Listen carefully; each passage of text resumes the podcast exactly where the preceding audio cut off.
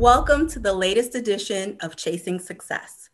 I'm Elisa Gumbs, the Executive Managing Editor of Black Enterprise, and I'm pleased to be sitting down today with a financial executive who's making it her mission to help people in our communities achieve their dreams of homeownership.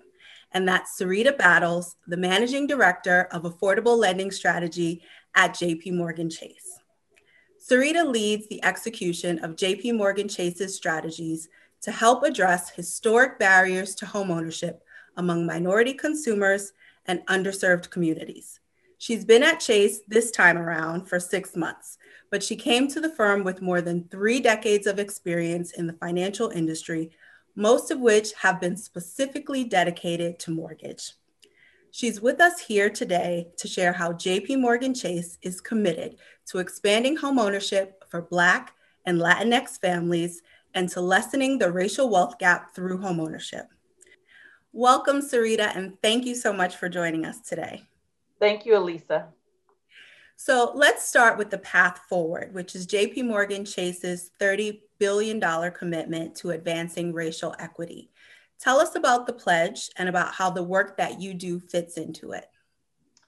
Yes, so um, back in October of 2020, uh, JP Morgan Chase announced our $30 billion commitment, um, with about $26 billion of that commitment focused in on homeownership. Um, there's about 12 billion of it focused on advancing homeownership among Black and Latinx um, customers, both from a purchase perspective, um, which is they're purchasing their, their home, and then the second piece is around refinances. Um, and then there is about a $14 billion commitment that is centered around affordable rental units, um, where we are seeking to build an additional 100,000 affordable rental units um, from that standpoint. So, again, this is a situation where maybe not everybody is ready to buy, but everybody deserves a home. And so when you think about the affordable rental unit piece, that is also a component. I'm more responsible for the $12 billion when we think about um, home ownership from a single family housing perspective, um, both the purchase and the refi component of that. So, really excited um, about the opportunity um, that we have in this space. I would say that this is really about holding ourselves accountable to lending um, and making sure that we are addressing the wealth gap that exists among Black and Latinx customers. So there are so many different ways that corporations, including Chase, are addressing the issue. There's been a lot of support for Black businesses or programs designed to um, elevate Black talent in corporate America. Why, in this case, the focus on homeownership? Why is that so important? Well, the first thing, and I always say this is to me uh, the burning platform, is number one, when we start to look at the home ownership rates, primarily with African Americans or Blacks, that home ownership rate today is about 44.1%. And then among Latinx, it's about 48 to 49%. It is the lowest among all of the races that we have. And so the average homeownership rate is probably around 68, 67%. And so Black represents the lowest, and then Latinx is right behind that, right? So, and when we start to think about that, that's number one, one of the burning platforms that we have and why we're focused on homeownership. The second opportunity is really centered around household formation. And when we think about household formation in this country, um, it, is, it is expected in this decade that 77% of household formation will be minority, with 53% of that household formation um, to be from Hispanics or Latinx and Blacks. Here's the aha moment for me, though, Elisa, when I think about it, is when it comes to our next decade, um, 2028 through 2038, 102% of all net new household formation is expected to be minority. 80% of that will be from Black and Latinx. And so when you think about the business opportunity that's in it, that's huge. The fact that it's both represent the lowest home ownership rates, that's another factor. And then when you think about the gap that exists within wealth, this is also another situation that we need to try to rectify or bring some solutions to. And home ownership is probably one of those first things, like when you think about it, increasing wealth, home ownership is that one thing that when we get into it, um, not only does it increase wealth, but it also creates legacy wealth. And so that's one of the reasons that I would say, you know, when I think about everything, um, I always keep talking about this reason, that reason, or whatever. But those are the three to me that are the biggest um, that we need to make sure that we're part of the solution. You mentioned the home ownership rates today and how we're at the bottom of the pile, but we're also we've also been losing ground, which a lot of people don't realize that that black home ownership rates today are sort of at record lows. What's what's been going on over the past 50 years? Yeah. Um, I, I, would say a few things. I mean, I, I, think that when we went through the economic downturn, especially when it was around homeownership back in 2008, all of those types of things, um, I would say that our segment or Blacks were probably the most impacted during that time frame. And as you think about that, um, it obviously instills a lack of confidence in the industry and in homeownership and so I would say that a lot of our folks are not even thinking about homeownership. A lot of our folks are coming from generations of renters. Um, so they never talked about it to begin with.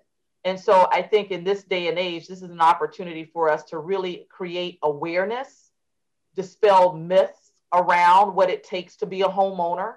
Um, and then I also think that it's an opportunity for us to uh, build back advocacy in this particular space because one thing that I will also indicate is we do not have a lot of Blacks um, in the mortgage industry. And so when you start to think about loan officers that are in the industry, you probably have somewhere um, south of less than what 3% of the loan officers that are out in the marketplace that are Black, and less than about 7% that are Hispanic. And so when you start to think about that, this is an opportunity for us not to only think about home ownership as an end game, but to also think about it as a career choice for folks. Because the more we know about this, I, I think the statement is, is when you know better, you do better. But this is an opportunity for us to know better and do better. It happened for me um, in the same space. I, I started off as a, a loan officer. And when I became a loan officer, I knew more about the mortgage process. And so, therefore, although my parents had become homeowners, it gave me an opportunity to even talk to them about how to expand from a homeownership perspective, but then also how to talk to my friends and other family members that not, had not even thought about homeownership as an option. And so, again, the more you get into it and understand, you're able to dispel some myths, instill confidence back into our communities and back into families and then also get people on the path to home ownership. So that's why we talk about it from in terms of path forward, creating a path forward for our folks to be able to understand, know better, do better, and then also get access to credit so that they can have a home that they can call their own.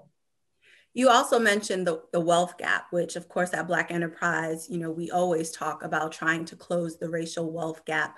Um, and when we put together our financial principles, we had home ownership as the basis. But a lot of people don't understand the relationship between home ownership and building wealth and the relationship between the disparities in home ownership and the wealth gap. Mm-hmm, mm-hmm, mm-hmm. How would you, you know, explain that for people? Yeah it's interesting, um, you know, and I often quote my dad oftentimes when he said that, you know, we were um, supposed to get 40 acres and a mule, and we're dealing with a dog in a ditch.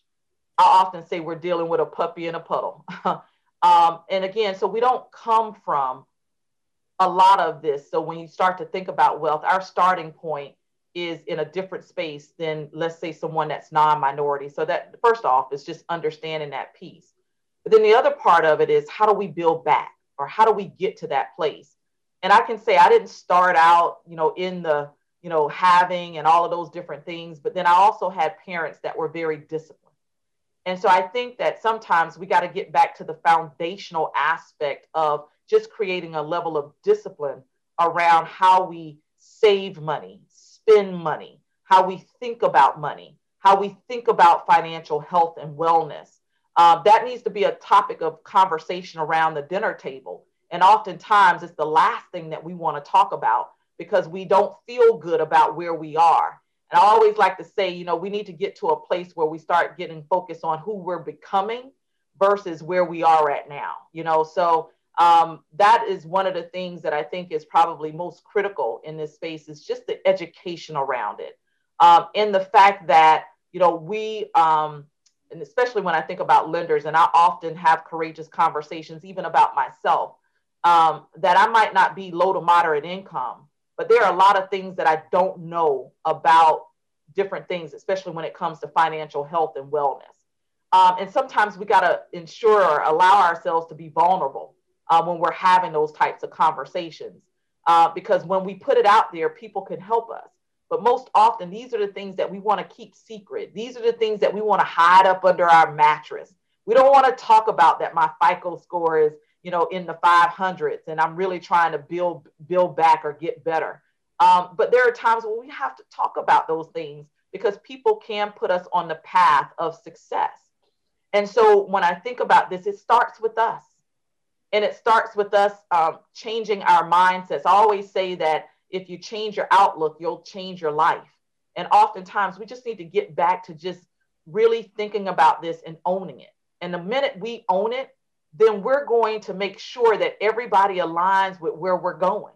If we don't own it, we always look for somebody else to own it for us. And I think sometimes that's what gets us in trouble is that we're looking for somebody else to pick up the slack when in actuality, our goal is to really be able to get educated enough, especially during this time of COVID and pandemic. This is an opportunity for us to get educated and to learn more and to do the research and to leverage the tools um, so that we can understand and know what questions to ask or to make sure that we're connecting with trusted advisors that can get us in the right space of understanding so that we can make good decisions.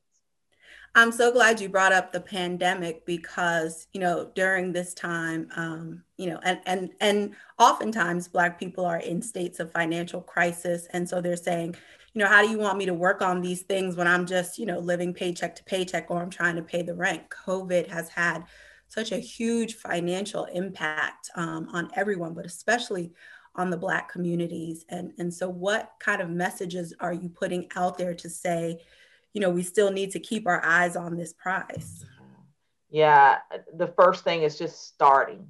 I mean, most of your most successful people, they just started. and oftentimes we get so caught up in um, where we are that we don't think about where we want to be as much. And, and so this is really the opportunity. And, and, I, and I'm going to say this, Alyssa, um, I am a, a pastor uh, by trade. So not only am I an executive within this um, within the um, the firm or within J.P. Morgan Chase, I'm also a pastor, and sometimes I have to rely on just the spiritual aspect of what God requires of us. Um, it's not for lack of resources. Uh, typically, God will deal with what we have. And I think number one, just taking an assessment of what we have. What is it that we have on our plate?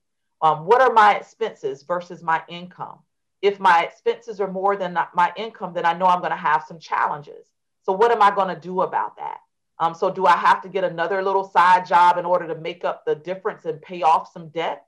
Um, do I need to try to work on just um, taking the opportunity to take one of these uh, one of these expenses and just really honing in on it so that I can get rid of that? But again, it gets back to starting with us, but we have to start. And the first thing that we have to start with is just doing an assessment of what we have. Once we understand what we have, now we know what we have to work with. And now we can start to have some different conversations. The first thing that I always say is that we definitely need to make sure that we do have a banking relationship, right? And so whether that's with our local bank or if the local bank is JP Morgan Chase, yay, I hope so. But um, making sure that we have a relationship with our bankers. And again, that relationship, oftentimes we'll sit back and wait on that phone call. But I would say that we should be a gnat and call them when we have needs um, and when we're trying to understand what it is that we're trying to do. I would also say that it's also necessary for us to invest in ourselves, especially when it comes to just being financially healthy. There are a lot of nonprofit providers out there that do provide um, access to um, understanding around home ownership, if that's the goal that we're trying to reach. I know that at Chase, we have uh, what we call financial health, which is a team of folks that will allow you to, you can call and they will give you insights on like wherever you're trying to go, whatever your goal is, they will give you insights on what you need to do to get there. Um, it could be credit journey. I just want to get my credit up to par. I'm at a 593 now, and my goal is to get to a 640 by this time. We have what we call a self guided credit journey process that allows you to kind of do certain things that will get you on the path of having a good credit score. So there are resources out there, but we got to dig deep. We got to get serious about this and be intentional. Um, so we got to dig deep. There are also other things that I also think about, and, and I, you know, and I say this because I am a pastor, but we also need to understand what the Bible says about it, right? What does the Bible say about us being financially healthy and wealthy and, and prosperous and all of those different things? And I can tell you, there are some self guided tools just in the Bible. Just Google it, and it'll tell you like certain things that, you know, God intends for us to be and become and all of those different things. But I would just say it's just getting back to the basics. I often ask my mom sometimes, like, Mommy, how did we get out? You know, because my mom, I mean, it was, she was a divorcee, she had two children, but she worked. I don't ever remember bill collectors calling the house because she paid her bills on time. And so at the end of the day, all she needed was somebody else in her life to be able to talk about dreaming and being able to become something different. And it was my stepfather that came came in and said, you know, we got to get get out of this space of renting and get into a place of home ownership. We got to pay ourselves first. And so now you couple a dreamer with somebody that's kind of like a workaholic and you put the two together and you and they have a plan. And so they would have a one year plan, a three year plan, a five year plan. That to me, that's how we got out. And it was th- those disciplines that were established by my parents that really permeated to the kids. And now, you know, I'm the oldest of four. And so when I think about myself and where I am, my starting point might have been in my 30s. But for my sisters, their starting point was in their 20s when it came to home ownership and their thoughts around that. And so, again, it's easy to kind of close the gap and really um, create the situation where that home ownership continuum begins to get smaller and smaller or that time frame begins to get smaller and smaller as you start to look at it so I would just say, you know, we just got to start and we just have to be intentional about our growth around this space. And we have to do re- the research. Home ownership is not like buying a car, but even when we buy a car, we do research. We look, we Google, we talk, we have conversations about what we want. We put it on the wall. We have our little sticky points and our little papers. This is what I want. I mean, we can show somebody on our cell phone. We talk about those things. But when it comes to home ownership, why should that be different? That's going to be the biggest, probably the biggest investment that we make in our lives is really around home ownership. And, and we treat it as though it's not like buying a car where we put all of these things and we have these goals and we do the research. Uh, home ownership requires the same thing the research. And it starts with us. So, what do you hope to accomplish? Because I know you guys have some very specific um, goals in place when it comes to your home ownership initiatives. Yes, um, what I would say is, you know, when we talk about path forward, it's huge in scope. You think about $30 billion and you think about that, and it's just like, oh my God, this is just huge. My goal is to take this national commitment and localize it. And when I think about localizing it, we have to have a strategic framework for how we get there. Path forward is the what. How we get there is the thing that I would just kind of transition to just to talk about that for a little bit. Absolutely. Some of which I've kind of talked about throughout. Um, but we actually have a six pillar plan with respect to how we're going to go about getting there. The first part of that is really addressing and dealing with our people. We have to have people that mirror the markets that we're seeking to serve which means that we have to hire or what I would consider attract. We have to attract, we have to retain, and we have to grow the, diversi- the diversification of our team um, so that we can have future leaders in this space, so that we can start to talk about it from a career choice standpoint. We got to make sure that we get ourselves actively involved so that we can mirror the markets that we serve. And that's a, on us. But at the same time, we got to make sure that we are a company that people see themselves in, which means there are a lot of us that got to get out there and be able to talk about this. And we have to mirror those markets that we're seeking to serve. The number two, and this is my second P, is really around establishing presence in the markets that we're seeking to serve. It's necessary for us to be visibly and actively present in all of these markets, not just in some markets, but in all markets. And that means making sure that we can serve our customers when, where, and how they want to be served. So it's not just physical presence, but it's also virtual or, or digital presence. Making sure that people can see themselves owning a home um, in our marketing campaigns and in the things that we're doing out in the marketplace, whether it's locally or digitally. The third P is really around partnerships. And so when I think about Black Enterprise and BE and working with you guys, I mean, it's huge because when we start to think about partnerships, it's necessary. JP Morgan Chase is a huge national, and what I would say, you know, when we think about just across this country, is a big bank.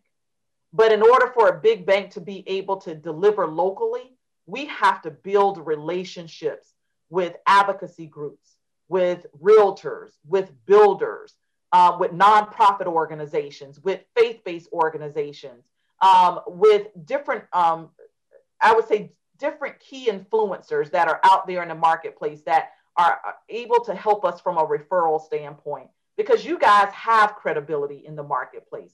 You have believability in the marketplace, and our job is to get there. And so, again, I always say that we have to go from having this national focus to making sure that we're local in scope. And that's going to require us to make sure that we're connecting with our partners. The fourth P is around products and programs.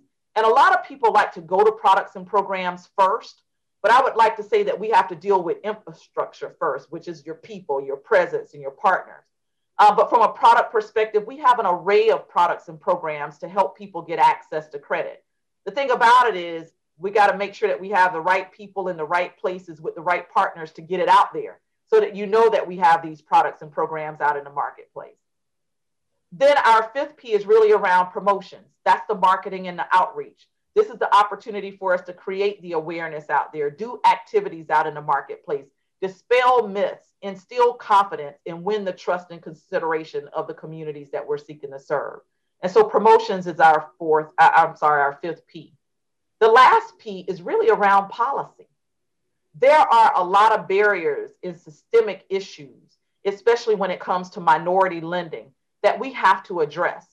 And although we as a firm have a policy team where we work together and partner together with regulators, with policymakers out in the marketplace, um, with different agencies and advocacy groups, our goal is to make sure that we're partnering with them to understand what are the barriers to homeownership when it comes to minority communities, particularly Black and Latinx.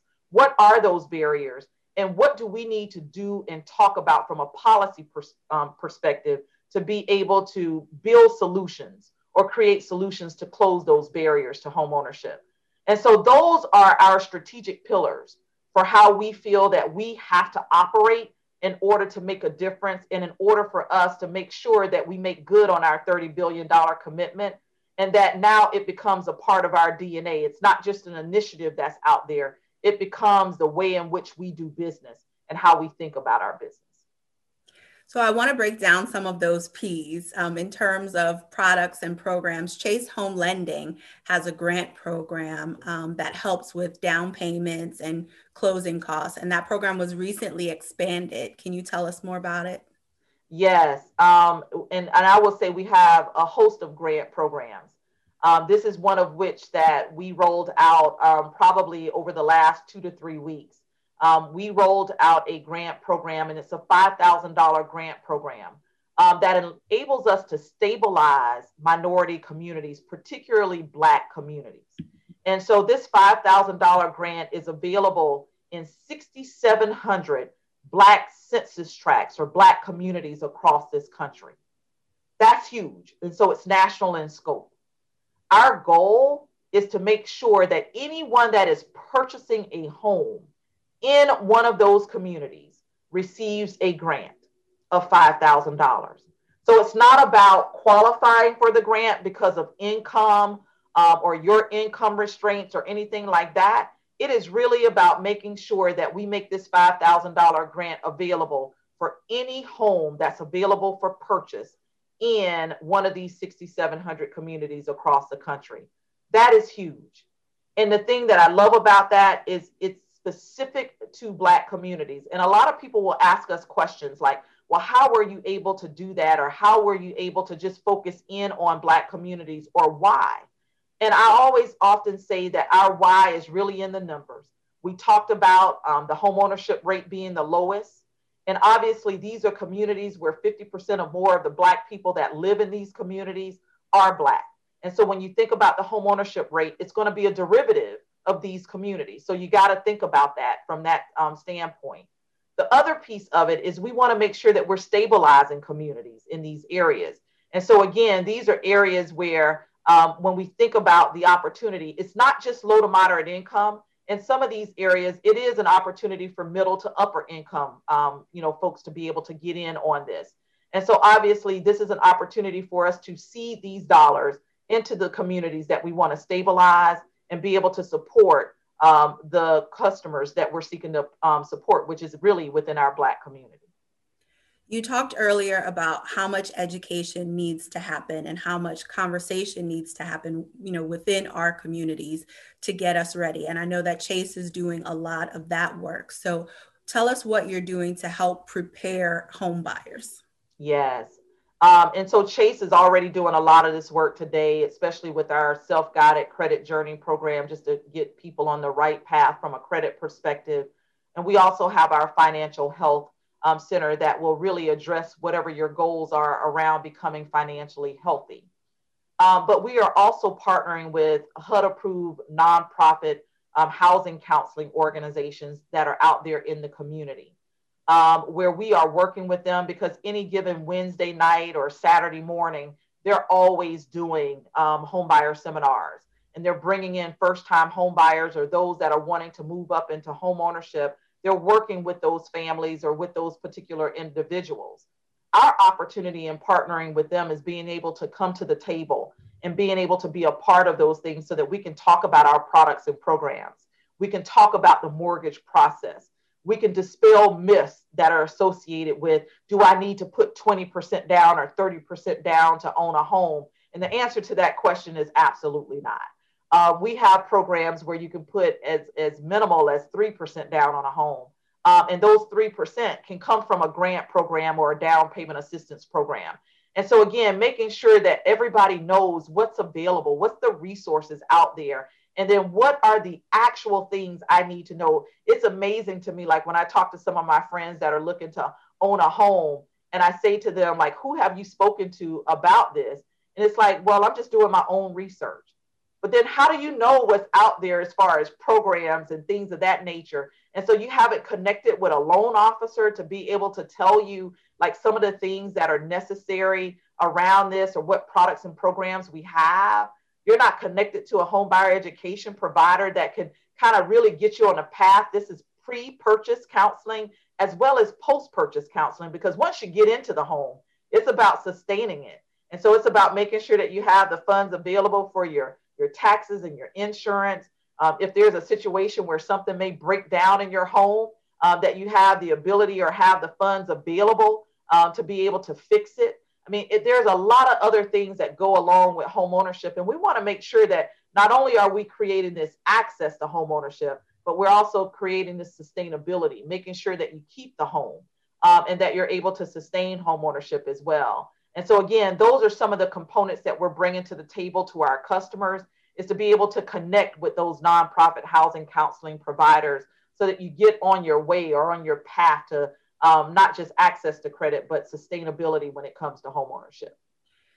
So, Sarita, one of the things that always happens when we have discussions like this is that we get a ton of comments from our audience that they had no idea that any of this was available to them. So, my last question to you is what kind of outreach are you doing so that people in Black communities know that these resources are there for them? Yeah. Um, and I'm, I'm going to tell you in this space, I think this is where we're becoming, right? Um, so the first thing is to be present, right, in these communities.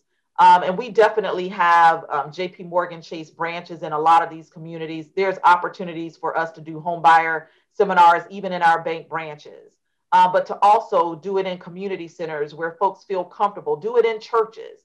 Um, and I would tell you that there's a lot of work that we're doing to try to connect with faith based organizations because any given Sunday, when you think about reaching um, Black customers, you're going to find them in church.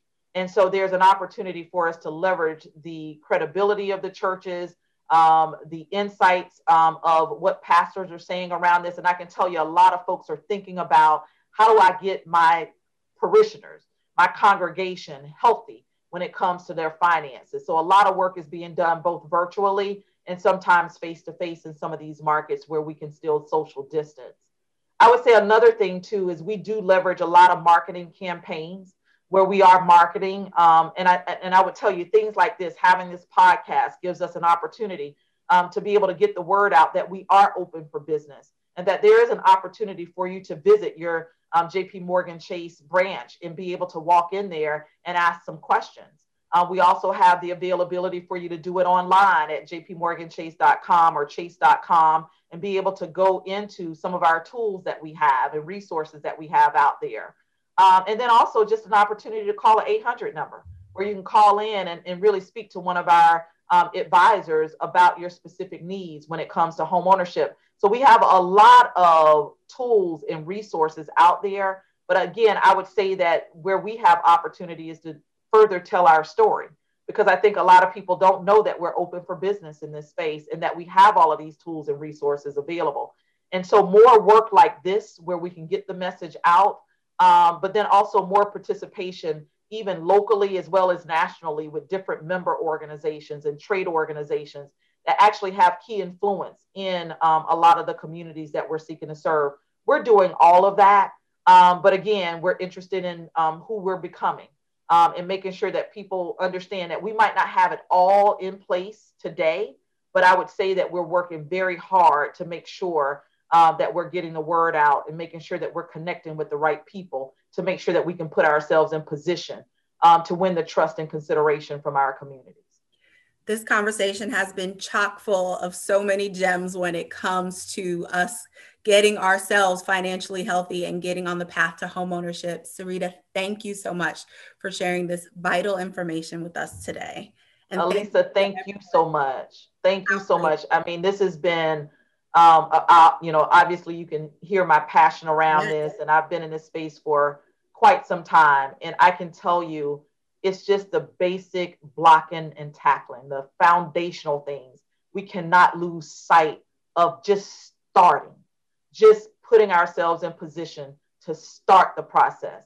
Um, and oftentimes it's on us to do that. We own that, each of us individually. We own that. And that's the one thing that I want to tell people just own your financial health.